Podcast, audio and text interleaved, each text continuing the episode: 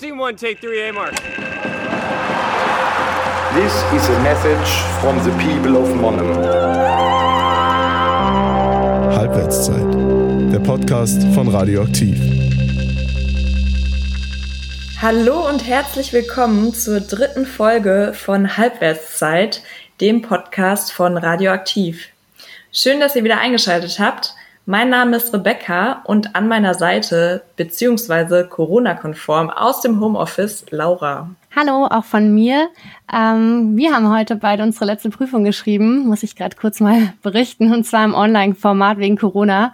Ähm, an der Uni Mannheim finden fast alle Prüfungen nur noch online und digital statt. Und äh, Rebecca, ich weiß nicht, wie es dir geht, aber ich fand es irgendwie auf Dauer jetzt wirklich anstrengend. Ich dachte am Anfang, dass es irgendwie einfacher wird. Und jetzt war es irgendwie doch ganz schön viel. Ja, puh, geht mir genauso. Also ich fand es auch eine ziemliche Herausforderung, komplett neu und war mir auch ständig dann unsicher, ob der Upload jetzt geklappt hat. Also es ist schon eine komplett neue und ungewohnte Situation und irgendwie auch, ja, ein bisschen schade. Ähm, wir sind jetzt beide im zweiten Mastersemester und das zweite Semester verging jetzt irgendwie komplett online. Und ja, ich muss sagen, so habe ich mir den Master eigentlich nicht vorgestellt. Aber gut, jeder muss halt durch die aktuelle Situation mit ein paar Einschränkungen leben. Und ja, so ist das halt. Ja, total. Also ich finde es auch super schwierig und wie du schon sagst, also es ist ja gut, dass die Uni Mannheim auch so schnell umgestellt hat. Ähm, dazu haben wir in der ersten Folge auch schon was gehört. Aber irgendwie geht halt so der ganze Spaß jetzt auch im Sommersemester verloren äh, mit dem guten Wetter in Mannheim. Und ähm, aber ja, wir kriegen das schon wieder hin und es wird wieder besser. Ja, hoffentlich. Ja gut, aber da sind wir eigentlich schon auch so ein bisschen beim Thema unserer ähm, Podcast-Folge von heute. Nachdem es ja ähm, vor zwei Wochen beim Thema Verschwörungsmythen schon ein wenig psychologisch wurde, wollen wir heute darüber sprechen, was Corona aus psychologischer Sicht mit uns Menschen gemacht hat und gleichzeitig aber auch, wie wir mit dem Virus umgehen. Genau, das Thema Corona bleibt momentan ja nirgends aus und wurde jetzt auch schon echt viel diskutiert. Wir wollen heute deswegen auch noch mal einen bisschen anderen Blickwinkel ansteuern und hoffen, dass ihr was Neues mitnehmen könnt.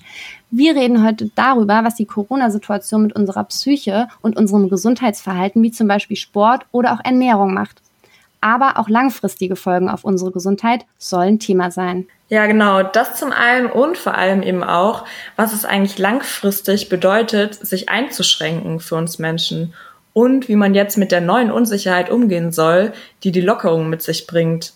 Also ich frage mich ganz ehrlich, soll ich mich jetzt wirklich mit meinen Freunden zum Essen in einem Restaurant verabreden oder doch noch mal lieber zu Hause bleiben? Und ja, ist irgendwie eine schwierige Situation und ja, darüber wollen wir mit euch reden. Und damit das Ganze auch irgendwie Hand und Fuß hat und wir euch nichts Blaues vom Himmel erzählen, haben wir euch da natürlich auch wieder einen Gast mitgebracht. Frau Professorin Martha nämlich, eine Expertin aus dem Bereich der Gesundheitspsychologie und Inhaberin des Lehrstuhls Gesundheitspsychologie der Uni Mannheim.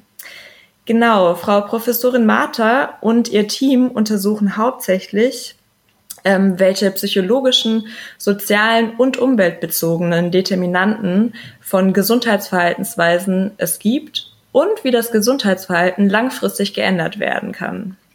Als Kerninhalte forschen sie dabei zu Ernährung und körperlicher Aktivität. Und äh, wir fangen mal von vorne an und wollten zuerst einmal wissen, was genau die Zeit, die wir weitgehend zu Hause verbracht haben, mit uns gemacht hat. Und ähm, dabei zeigen Studien, dass vor allem die Angst zugenommen hat. Also kann man sich verschiedene wissenschaftliche Sachen angucken. Das eine ist, es ist im Lancet vor kurzem ein Artikel erschienen, der einfach äh, die Folgen von Quarantäne zusammengefasst hat. Aber da ging es gar nicht um Corona, sondern es ging tatsächlich um Ebola und SARS, ne? also vorherige Epidemien, die aber ähnlich bekämpft werden mussten, nämlich durch soziale Isolation. Und was man daraus weiß, also da gibt es natürlich eine deutlich äh, dichtere Datenbasis, als es jetzt erstmal zu Corona gibt, aber da weiß man, dass man normalerweise eine erhöhte Rate von posttraumatischen Stresssymptomen findet, auch höhere Traurigkeit, Ängstlichkeit, Vermeidungsverhalten und Ärger äh, Langeweile, Frust und natürlich ein Gefühl der Isolation vom Rest der Welt, was ja vielleicht nicht verwundert, weil das ist ja genau das, was passieren soll. Genau, was man auch grundsätzlich weiß, ist, dass eine längere Quarantäne zu stärkeren Auswirkungen führt. Also je länger sozusagen diese Isolation vorherrscht, desto stärker sind die Auswirkungen. Auch Frau Martha und Kolleginnen haben zur aktuellen Situation geforscht. Momentan ist sie auch in eine groß angelegte Langzeitstudie im Rahmen des sogenannten German Internet Panels involviert. Im Rahmen der Mannheimer Corona-Studie werden jede Woche circa 3600 Teilnehmerinnen des German Internet Panels dazu befragt, wie ihr Leben seit der Corona-Krise aussieht. Dabei untersuchen die ForscherInnen sowohl sozialwirtschaftliche Aspekte, zum Beispiel Kinderbetreuung, Arbeitssituation oder verfügbares Einkommen, als auch den Einfluss politischer Maßnahmen auf soziale Interaktion, Ängste sowie die gesellschaftliche Akzeptanz der Maßnahmen zur Eindämmung der Pandemie da es sich bei der Mannheimer Corona-Studie um eine Panel-Studie handelt, die auf einer bestehenden Langzeituntersuchung aufbaut, das heißt, die gab es schon bevor die Pandemie ausgebrochen ist, können die ForscherInnen derzeit beobachtete Entwicklungen mit der gesellschaftlichen Lage vor Ausbruch der Pandemie vergleichen. Ähm, dazu tragen die Teilnehmerinnen seit mindestens 18 Monaten regelmäßig bei und es gibt sogar schon Teilnehmerinnen, die seit acht Jahren dabei sind. Und hierzu wird uns Frau Martha schon ein paar Erkenntnisse der noch unveröffentlichten Studie berichten. Was wir jetzt sehen können im German Internet Panel, was ja die Uni Mannheim ähm, durchführt, ich finde mit einem ganz, ganz tollen Datensatz und äh, unglaublich schnell reagiert, ist, dass ähm, die Ängstlichkeit, das wurde angeguckt, direkt äh, nach dem Lockdown doch tatsächlich hochgegangen ist. Generell ist sie immer noch vergleichsweise niedrig. Ne? Also es ist jetzt nicht, dass alle Menschen Angststörungen haben, um Himmels Willen fort davon. Aber es gibt doch einen relativ äh, beachtlichen Anteil. Man kann sagen, dass im Durchschnitt äh, Angst wurde gemessen auf einer Skala von 1 bis 4. 1 ist die geringste Ängstlichkeit und Ängstlichkeit ist hier, dass man angespannt ist oder besorgt, dass etwas schiefgehen könnte, beunruhigt. Und äh, 4 ist der höchste Wert und da sind wir so im Schnitt am 20.03., also eine Woche nach dem Lockdown, auf einer 2,2. Also so, man ist etwas besorgt, und das geht dann auch wieder runter auf so eine 1,7 bis zum 14.04. Äh, was ich ganz spannend finde, oder also auf jeden Fall beachtenswert, ähm, ist, dass wenn man sich anguckt, wie groß ist der Anteil von denjenigen mit starken Ang Angstgefühlen in Deutschland, und dann sieht man doch, dass zum 20.03., also eine Woche nach Lockdown, war das so bei 18 Prozent. Ne? Also die sozusagen gesagt haben, ich bin wirklich sehr angespannt ähm, und ich bin sehr ne, aufgeregt und nervös und besorgt, dass was äh, schiefgehen könnte. Und dieser Anteil ist dann runtergegangen über die Zeit. Also am 14.04., das ist ähm, das sind letzte Daten, die ich hier ausgewertet vor mir habe, sind wir immer noch so bei 10, 12 Prozent. Und das ist doch bemerkenswert, weil das sicher Personen sind, deren ähm, dem Lebensqualität doch dadurch belastet ist. Das kann man, glaube ich, schon sagen. Also man würde ja, das kennen Sie vielleicht aus der klinischen Psychologie, man würde ja bei Angst immer erwarten, dass Frauen stärker reagieren als Männer. Und das sehen wir auch. Ne? Also wir sehen, dass ähm, Frauen äh, äh, einfach signifikant äh, größere Ängste haben. Wenn Sie jetzt mal absolut anguckt, jetzt müsste ich die Zahlen mal schätzen aus der Grafik, aber würde ich sagen, naja gut, Männer sind vielleicht so bei 1,8 und Frauen bei 2,2. Kann man sagen, na gut, auf einer Skala von 1 bis 4 ist jetzt nicht die Welt. Ähm, aber 0,4 ähm, sind ja trotzdem 10% Unterschied und man muss das einfach auch mal gesamtgesellschaftlich angucken. Das sind einfach Durchschnittswerte. Ne? Das heißt, wahrscheinlich gibt es einfach deutlich mehr Frauen, die auch ähm, entweder größere oder äh, Angst empfinden oder dass es mehr Frauen gibt, es empfinden. Sonst, was ich ganz spannend finde, im Alter sehen wir eigentlich so gut wie keine Unterschiede. Das ist sehr ähnlich über die Altersgruppen verteilt. Die Angst, die 18- bis 34-Jährigen gering weniger, aber also wirklich äh, ganz kleiner Unterschied. Ähm, wie Menschen wohnen, das fand ich auch noch spannend. Da hätte ich mir auch vorstellen können, dass zum Beispiel Personen, die alleine wohnen oder ähm, genau in kleinen Haushalten sind, dass die äh, mehr Angst haben. Aber das sehen wir auch nicht. Was wir sehen, ist, dass die Personen, die äh, von sich selber berichten, dass sie einen schlechten Gesundheitszustand haben, dass sie äh, mehr Angst haben als die, die über einen guten äh, Gesundheitszustand äh, berichten. Und das ist ungefähr vergleichbar wie Männer und Frauen. Also die mit dem Guten haben ungefähr so viel Angst wie Männer und die mit dem Schlechten ungefähr so wie Frauen. Ja, der Lockdown war ja auch echt eine super stressige Situation. Da kann ich mir gut vorstellen, dass die Menschen, die eben sowieso schon belastet waren oder sind, einfach noch belasteter dadurch werden. Ja. Ich muss sagen, mir hilft in solchen Situationen, wenn ich irgendwie echt fertig mit den Nerven bin, oftmals mich einfach körperlich auszupowern und Sport zu machen. Aber das war ja jetzt auch super schwer, weil eben alles zu hatte. Da bin ich echt froh über die teilweise Lockerung, dass ich jetzt wieder ein bisschen wenigstens Tennis an der frischen Luft spielen kann. Finde ich auch, kann ich auch total verstehen und freue mich eigentlich auch, dass jetzt irgendwie auch Fitness und Tanzschulen und so wieder offen haben oder bald aufmachen. Aber ich muss gestehen, dass ich in letzter Zeit echt auch eher weniger Sport gemacht habe und voll viel am Schreibtisch gesessen habe. Auch wenn ich es mir irgendwie vorgenommen habe, hatte ich super Probleme, das irgendwie durchzuhalten. Ja, okay. Also für uns war jetzt halt auch die Klausurenphase. Da muss man halt auch viel am Schreibtisch sitzen. Ähm, ja, aber andererseits kenne ich auch viele, die die Zeit jetzt super gut genutzt haben für sich und zum Beispiel Homeworkouts neu für sich entdeckt haben. Aber gut, ähm, ja, so geht's wahrscheinlich nicht allen. Und wie genau sich unser Gesundheitsverhalten in den vergangenen Monaten verändert hat, hat uns auch Frau Martha erklärt. Also was wir uns angeguckt haben, was mich ja immer interessiert, ist ähm, körperliche Aktivität zum einen ähm, und zum anderen haben wir uns Snacking und Bildschirmzeit angeguckt. was ich ganz spannend finde, ähm, also jetzt mal ganz grob, wir haben das äh, dreimal gemessen. Beim ersten Meisterpunkt haben wir gefragt, wie war es denn in der Woche vor, bevor die ähm, bevor der Lockdown begann und wie ist es jetzt? Das war dann drei Wochen nach dem Lockdown. Und was man sehen kann, ist, dass äh, mit auch mal Zahlen schätzen, so 37 Prozent ähm, haben weniger Zeit, die sie mit Sport verbringen. Und ähm, ungefähr na, so 27 haben mehr Zeit mit Sport und so 35 Prozent haben keine Veränderung. Also kann man sagen, sagen, die größte Gruppe hat jetzt weniger Zeit mit Sport, aber es gibt durchaus äh, tatsächlich auch Leute, die jetzt mehr Sport machen. Was ich da ganz spannend finde und also warum ich das überhaupt interessant finde, ist, wenn man das mal jetzt auch nochmal in Richtung Angst, ähm, Depressionen, Wohlbefinden sieht. Ähm, sozusagen dieser Lockdown ist ja eine, total, ist ja eine stressige Situation ne, für die allermeisten, egal in welche Richtung. Und äh, Gesundheitsverhalten, wie zum Beispiel körperliche Aktivität, das ist einfach ein möglicher Puffer. Also das ist was, was man ganz aktiv tun kann. Gegen Lockdown kann man nicht so viel machen, aber man kann sozusagen äh, Gesundheitsverhalten wie körperliche Aktivität, das ist ein Weg, damit umzugehen. Ne, also wir wissen aus vielen anderen Studien, dass äh, körperliche Aktivität, also wir haben ein Experiment gemacht, eine Viertelstunde äh, Radfahren, das puffert äh, emotionale Stressoren so ab, dass selbst Personen, die äh, an einer Depression erkrankt waren, eine ähnlich gute Stressreaktion äh, zeigen wie solche, die noch nie ähm, an der Depression erkrankt sind.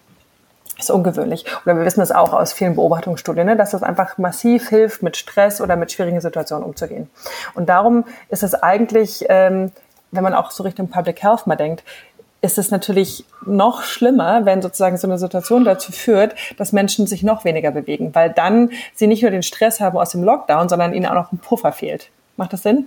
Also so darum finde ich das interessant. Und was wir gerade machen, da kann ich leider noch nicht so viel zu sagen, aber das sind die nächsten Auswirkungen, dass wir sehen sollen, dass wir anschauen, ähm, wie hängt eine Veränderung in der körperlichen Aktivität mit Ängstlichkeit, wir haben dann später auch Wohlbefinden erfasst. Wie hängt das damit zusammen? Also können wir zeigen, dass ähm, diejenigen, die zum Beispiel mehr Sport machen können, dass die einen besseren Puffer haben und dass die, die eine Reduktion haben, dass die tatsächlich auch stärker reagieren auf die Situation.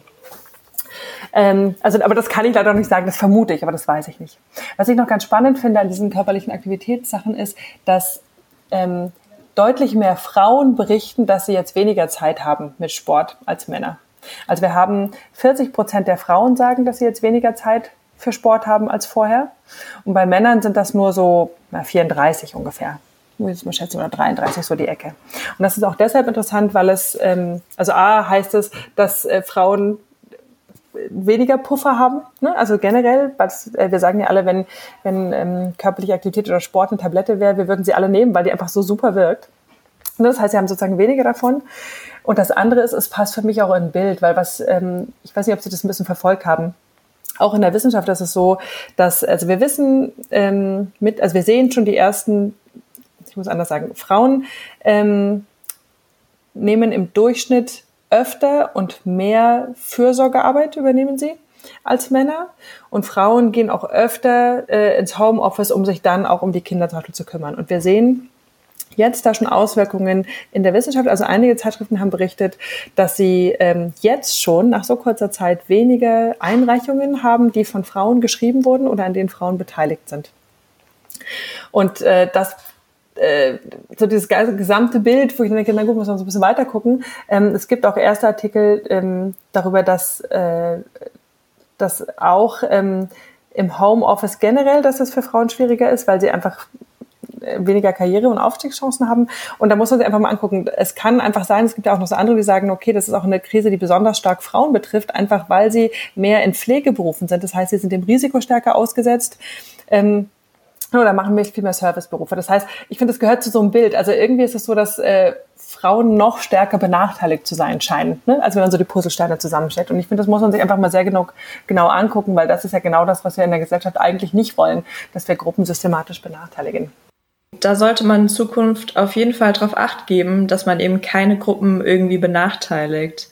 Wenn wir jetzt aber vielleicht nicht mehr zurückblicken, sondern eher nach vorne, hat man aber auch das Gefühl, dass die Sorgen abnehmen, beziehungsweise die Leute wieder unbeschwerter auf die Straße gehen. Also ist zumindest mein Empfinden. Ist halt die Frage, hat sich die Lage tatsächlich entspannt und haben wir das Schlimmste überstanden oder haben die Menschen Corona einfach schon wieder vergessen? Ich würde ja sagen beides, oder? Also ähm, was, was sich verändert hat, ist, es gibt tatsächlich viel weniger Personen mit einer Infektion oder? Das heißt, die Wahrscheinlichkeit, sich anzustecken, ist tatsächlich erstmal verringert. Das heißt, es ist ja rational, dann auch weniger Angst davor zu haben, beziehungsweise, was man ja auch am Anfang gar nicht wusste, hält das Gesundheitssystem dem Stand. Ne? Also so, weil ein Teil war natürlich, dass wir wollten, dass möglichst wenig Personen sich infizieren, einfach um Komplikationen zu vermeiden und natürlich äh, die Sterbewahrscheinlichkeit generell zu verringern. Aber das andere, der andere Teil war ja auch, kriegen wir es hin, dass das Gesundheitssystem nicht überlastet wird, weil wir ja auch viele andere Erkrankungen haben. Wir haben ja nicht nur Corona und wir wollen eigentlich, also wir sind es gewohnt, wir wünschen uns diese Sicherheit und diesen, ja, für für ein Recht, dass wir, wenn es uns nicht gut geht, ähm, Hilfe bekommen können, oder?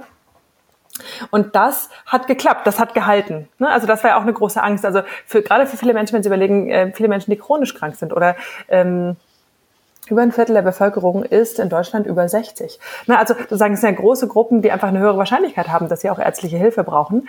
Und ähm, das das ist natürlich eine große Angst. Und das hat sich ein Stück weit relativiert, weil es neue Systeme gibt. Also es wurde jetzt, glaube ich, zum ersten Mal gibt es auch, ähm, wie nennt man das? Ein Meldesystem, welche, welche Intensivbetten frei sind und wo. Ne, vorher wusste man ungefähr, wie viele es gibt, aber es gab, man konnte nicht sagen, in dem Krankenhaus sind jetzt so und so viel frei und in dem so und so viel, weil es gab kein zentrales Melderegister. Das gibt es jetzt. Also auch da sind Sachen passiert. Insofern gibt es tatsächlich es wurde sich besser vorbereitet. Darum würde man sagen, ist es rational, dass es weniger Angst gibt, ne, gegeben der Situation. Und gleichzeitig, und da ich beides stimmt, ist es natürlich so, ähm, der Virus ist ja nicht weg. Und wir haben auch immer noch keinen wirksames Medikament und wir haben immer noch keine Impfung und unsere Gesundheitssysteme können immer noch überlaufen, weil das sehen wir ja gut. Wir sehen es in Schweden, wir sehen es auch in, in gerade in Großbritannien, die haben ja die höchste Übersterblichkeit ähm, von allen Ländern, soweit ich es weiß.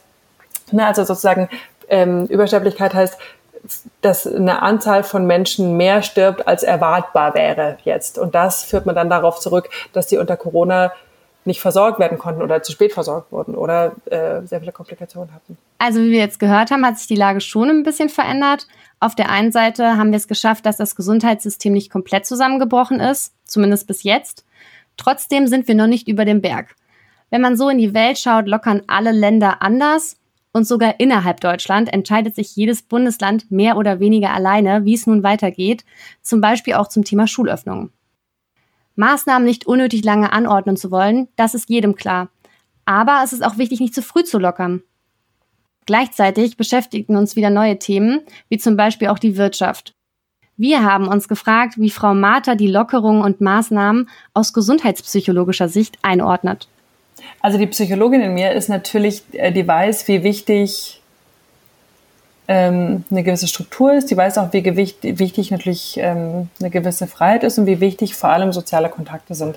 Ne, und das, wenn Sie jetzt noch die Gesundheitspsychologin in mir hören wollen, dann würde ich sagen, naja, soziale Kontakte sind einfach auch wahnsinnig wichtig für ein gutes Gesundheitsverhalten. Also es ist, ähm, viele von uns machen Sport zum Beispiel mit anderen zusammen. Die machen das nicht unbedingt alleine vorm Computer oder ne, auch das gemeinsame Mahlzeiten und so. Ähm, das ist alles wichtig. Insofern ist es natürlich aus dieser Sicht sehr begrüßenswert. Ne? Also dass sozusagen Menschen wieder die Chance haben, ähm, in ihren Gruppen zu sein, Aktivitäten nachzugehen und so weiter. Und äh, genau gleichzeitig so die andere Gesundheitsperspektive ist, dass ich, dass ich sehr wichtig finde, dass Menschen auf sich acht geben und sich und die Gemeinschaft schützen und das nicht vergessen, ne, dass sozusagen diese Pandemie da ist. Also diese Balance eigentlich zu finden zwischen, wie kann ich für mich sorgen Es hilft, ähm, also sozusagen, es wird sehr viele Kollateralschäden äh, geben und dazu gehört ganz stark natürlich psychische Erkrankungen. Ich sehe auch ganz viele äh, Schäden bei Kindern, können wir vielleicht auch nochmal drauf kommen. Ähm, so, und gleichzeitig, äh, natürlich wollen wir immer noch nicht, dass das Gesundheitssystem überläuft und wir wollen keine Übersterblichkeit. Ne? Also auch da weiter Sorge zu tragen und auch in den Aktivitäten die Balance zu finden. Was Gesundheitspsychologen ja auch machen, ist Verhalten langfristig ändern. Und da gibt es so zwei Aspekte, die vielleicht neben ganz vielen anderen besonders bedenkenswert sind oder interessant sind. Das eine, die Frage, wie kann ich es längerfristig durchhalten? Also da vielleicht auch eine innere Motivation zu finden oder eine intrinsischere Motivation. Also auch zu überlegen, warum finde ich das wichtig? selbst wenn ich das Gefühl habe, gerade als junger Mensch, ey, ich, mir passiert da schon nichts, kann es aber vielleicht sein, dass mir die Gemeinschaft wichtig ist oder dass mir die medizinische Versorgung der anderen wichtig ist oder dass mir äh, meine Großeltern wichtig sind, ne, die durchaus in der Risikogruppe sind und damit eine andere Motivation dafür finden. Ne? Also weg von, ich fühle mich nur eingeengt. Also das finde ich äh, beeindruckend zu denken.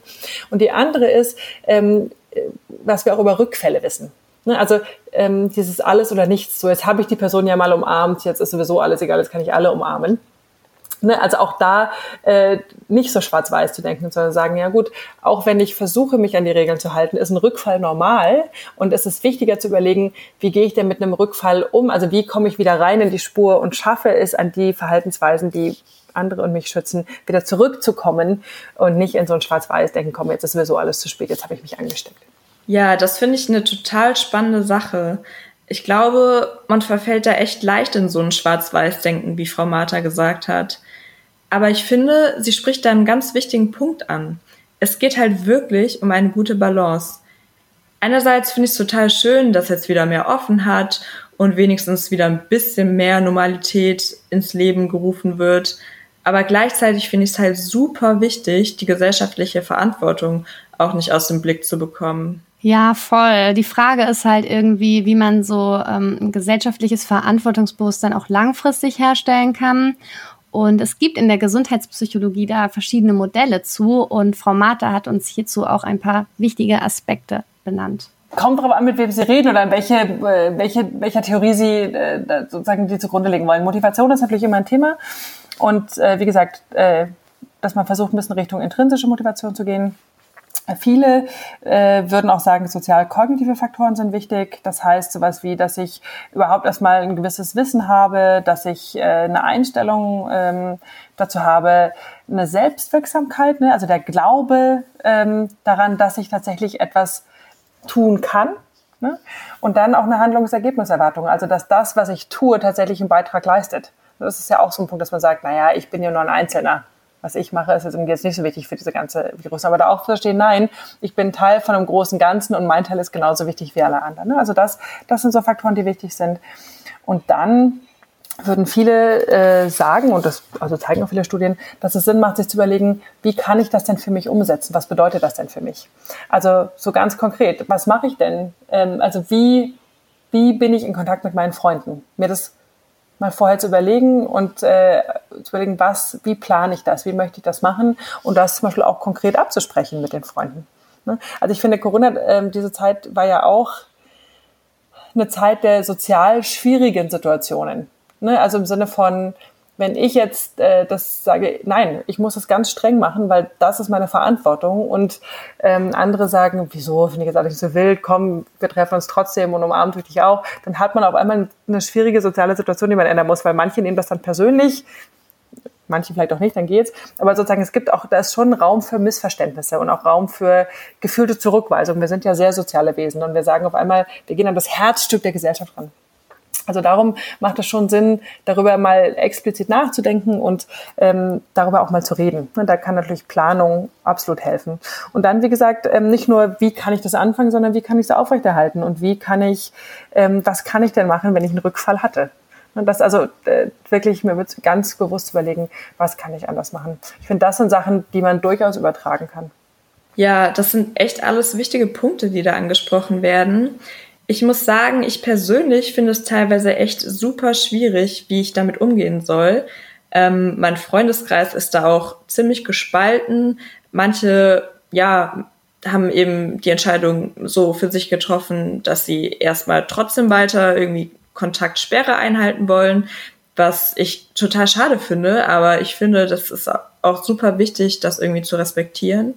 Und ähm, ja, jeder muss da so für sich seine ähm, eigenen Entscheidungen treffen, finde ich. Ja, ich finde das auch super schwierig, so pauschal zu sagen, ich so, äh, isoliere mich jetzt sozial komplett weiterhin oder ich mache jetzt komplett Party so ungefähr. Irgendwie ist es auch so mein größtes Problem aktuell, dass ich gar nicht so richtig weiß, wohin mit mir. Also auch so, eigentlich könnte man ja jetzt auch wieder shoppen gehen und in Cafés und Restaurants und alles drum und dran. Und ich kann das aber irgendwie noch nicht so vollkommen genießen. Und ich war deswegen auch noch gar nicht so oft weg, seit die Geschäfte und Restaurants wieder offen haben.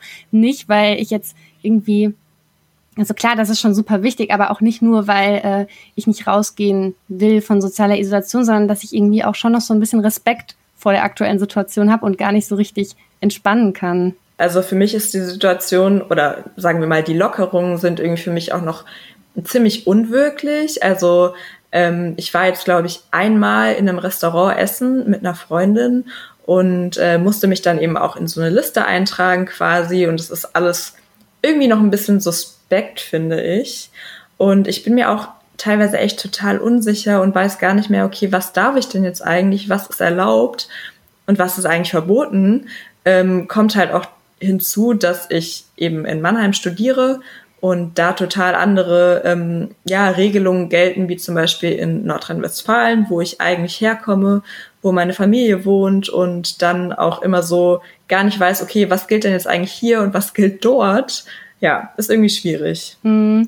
Ich finde es auch total witzig, dass du gerade gesagt hast, dass die Lockerungen für dich noch so unwirklich sind, weil für mich ist die ganze Situation teilweise noch total unwirklich, dass ich gar nicht richtig weiß, also gar nicht richtig fassen kann, dass es so ist, auch wenn man es schon tausendmal gehört hat und irgendwie das den meisten auch schon zum Hals raushängt, dass ich manchmal immer noch so denke, boah, krass, ist es jetzt irgendwie echt gerade alles real mit Online-Uni und alles dicht gemacht, jetzt wieder auf, so ein Hin und Her. Und ich glaube, da ist es auch wirklich wichtig, eine Balance zu finden und es auch klar zu kommunizieren und einfach zu erklären, warum man sich zum Beispiel einfach noch unsicher fühlt und auch irgendwie, ja, es ist nicht leicht, ähm, weil von außen gibt es ja irgendwie keine krasse Beschränkung mehr, irgendwie so von oben. Und da fragt man sich halt manchmal dann doch so, okay, jetzt hat alles offen und warum soll ich mich jetzt eigentlich noch zurückhalten?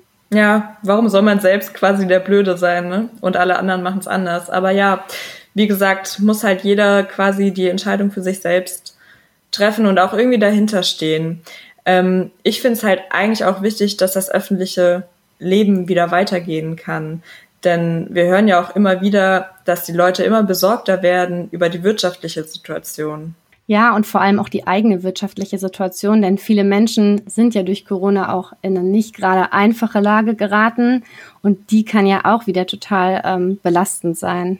Ja, da kann man sich halt auch die Frage stellen, ob die psychische Belastung irgendwie noch schlimmer werden kann, die eben dann quasi erst durch die wirtschaftlichen Folgen und Auswirkungen entstehen wird. Das kann ich Ihnen nicht sagen, aber die, ähm, das weiß, glaube ich, niemand. Nur, was ganz klar ist, ist natürlich, ähm, dass es immer darum geht, Risiken abzuwägen. Ne, genau wie Sie sagen. Also das eine Risiko ist ähm, das Erkrankungsrisiko, dass das äh, Gesundheitssystem überläuft. Das andere Risiko ist, dass wir viele Menschen haben, die an also kollateral erkranken, sozusagen im Sinne von, dass sie, also dass sie ähm, psychisch erkranken oder auch gerade, ich denke an Kinder. Ne? Also ich habe den Eindruck, dass diese, dass diese Situation tatsächlich ein Katalysator war für alles, was auch nicht so gut läuft. Also wenn Sie jetzt mal an Bildungschancen denken, die Schulen in Deutschland, die sind ja weit davon entfernt, zu irgendeiner Normalität zurückzufinden. Das heißt, wir haben monatelang, wo Kinder keine Schulbildung haben wenn sie ein Kind sind, das super Deutsch spricht und dessen Eltern bildungsnah sind und die Zeit haben und keine Existenzsorgen und sie beschulen, dann kommen sie da irgendwie durch. Sie haben noch drei Computer zu Hause, okay.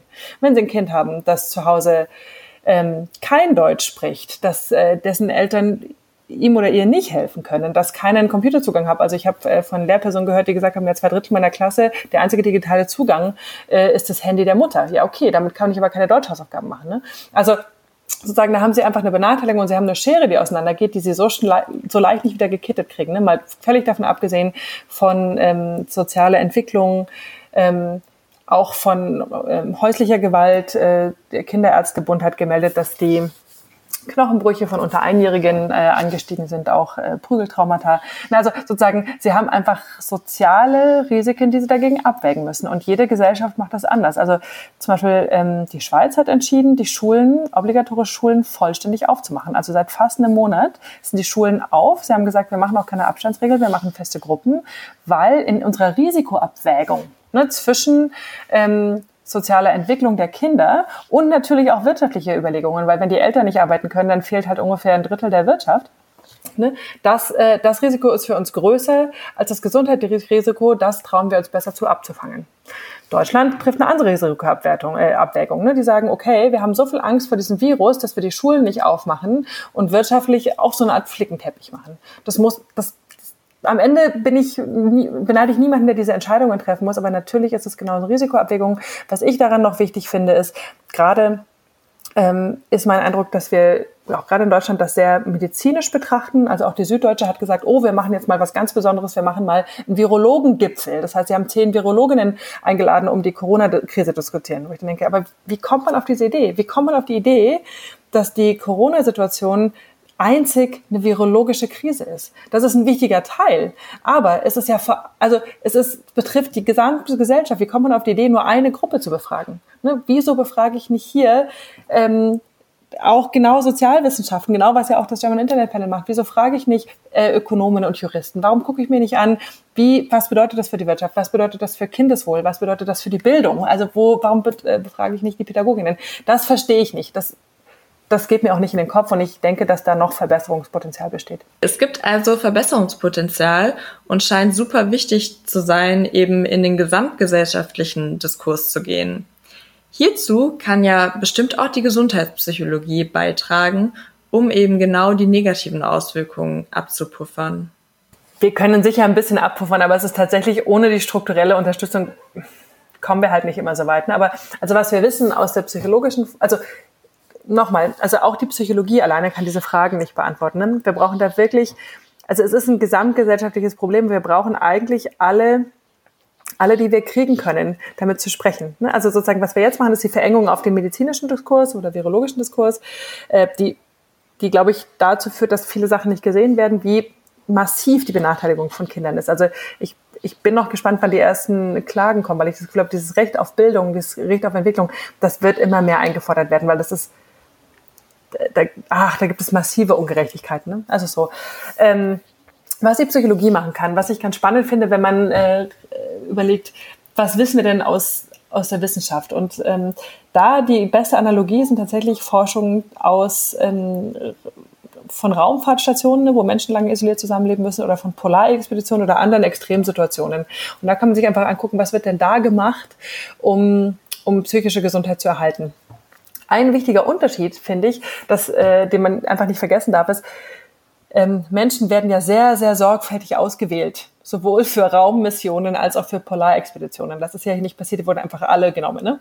Aber sozusagen, das ist äh, ein großer Unterschied. Aber sonst ist es schon so, dass ähm, wir aus dieser Forschung wissen, dass äh, Struktur wahnsinnig wichtig ist und auch ein Gruppenklima verbessert, Routinen ganz wichtig. Ähm, also wann mache ich Schulaufgaben, wann spiele ich, wann esse ich. Äh, also da einfach einen Tagesrhythmus zu erhalten. Gemeinsame Mahlzeiten, darauf legt wohl die NASA Wert, weil es wohl wirklich äh, das äh, Wohlbefinden auch steigert. Ähm, Privatsphäre, Fluchtorte, das äh, hilft. Und ähm, genau, Kontakt zur Familie, das finde ich ja, also wo ich denke, in der spanischen Grippe gab es noch keine sozialen Medien, das war, glaube ich, noch mal schwieriger, aber jetzt äh, sozusagen gibt es ja Möglichkeiten, auch wenn das nicht das Gleiche ist. Und äh, was ich auch ganz spannend finde, in Wuhan hat man ähm, Achtsamkeitstraining über Apps und Videoplattformen gemacht und hatte eine Experimentalgruppe und eine Kontrollgruppe. Und die Experimentalgruppe hat einfach zehn Tage lang Achtsamkeitstraining gemacht und das hat schon zu längerem Schlaf und weniger Ängstlichkeit geführt. Also auch da eigentlich eine niedrigschwellige Intervention, ne, die da auch funktioniert hat. Das können wir durchaus machen und gleichzeitig würde ich die Effekte sozusagen das alles machen, ohne dass wir strukturell nochmal dran gehen oder dass wir zumindest in den gesellschaftlichen Diskurs kommen, wo mehr Leute zu Wort kommen als Personen, die rein medizinisch ausgebildet sind und wo auch mehr Personen zu Wort kommen, also wo wir einfach auch divers sind und wo wir endlich wenn nicht Eltern, wo ich finde auch dann wenigstens Kinder hören und chronisch kranke Personen hören, wo wir wirklich überlegen, welche Lösungen gibt es denn? Weil es gibt viel mehr, als wir als wir denken. Wir müssen darüber mal diskutieren. Also Dänemark hatte zum Beispiel die Zoos dann für die Kitas geöffnet, weil die Kitas nicht genug Platz hatten. Und die Zoos waren alle geschlossen. Das heißt, die Kinder konnten super in den Zoo, da gab es genug Platz. Aber das sind Lösungen, auf die muss man erstmal kommen und dazu braucht man Diskurs. Und mein Vorwurf eigentlich an die aktuelle Politik ist, dass es diesen Diskurs nicht gibt. Puh, ja, krasse Worte von Frau Martha da. Aber aus der Perspektive habe ich noch gar nicht so richtig drüber nachgedacht. Ja, total. Aber es ist halt eben auch ein Thema, das die ganze Gesellschaft angeht und auch das öffentliche Leben betrifft. Und deswegen ist es eigentlich auch logisch, das nicht nur aus medizinischer Sicht äh, zu besprechen, sondern eben auch interdisziplinär. Es bleibt halt echt nach wie vor spannend. Corona und die ganzen Auswirkungen sowohl auf psychischer, gesellschaftlicher, sozialer, aber auch ganz individueller Ebene werden uns vermutlich noch viele Monate begleiten. Ich bin echt mal gespannt, wie das alles weitergehen wird. Vielleicht tut sich ja noch was in der Politik und der Diskurs öffnet sich auch noch mehr für andere Disziplinen.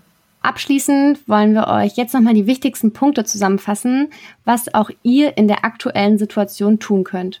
Einmal ganz klar, oberstes A und O für die Psyche sind soziale Kontakte. Der Mensch ist einfach ein soziales Wesen und braucht seine Kontakte.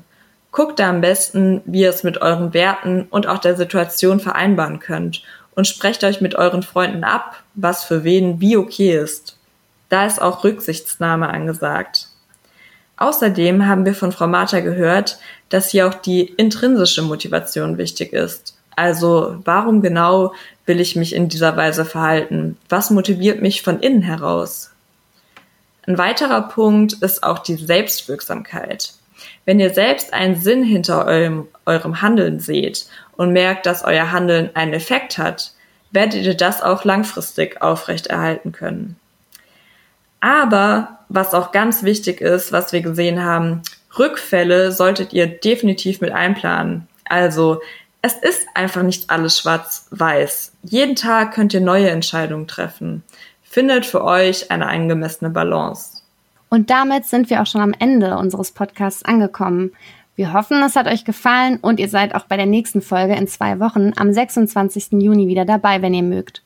Wenn ihr keine Folge mehr verpassen wollt, könnt ihr uns wahlweise auf Spotify, Apple Podcast, Deezer und überall sonst, wo es Podcasts gibt, abonnieren. Wenn ihr noch Feedback, Fragen und Themenvorschläge für, für zukünftige Podcast-Folgen habt, dann schreibt uns super gerne auch eine Mail an halbwertszeit.radioaktiv.org oder auch direkt über Instagram unter radioaktiv-org. Ja, wir freuen uns, wenn ihr wieder einschaltet beim nächsten Mal. Bis dahin. Bis dann. Tschüss.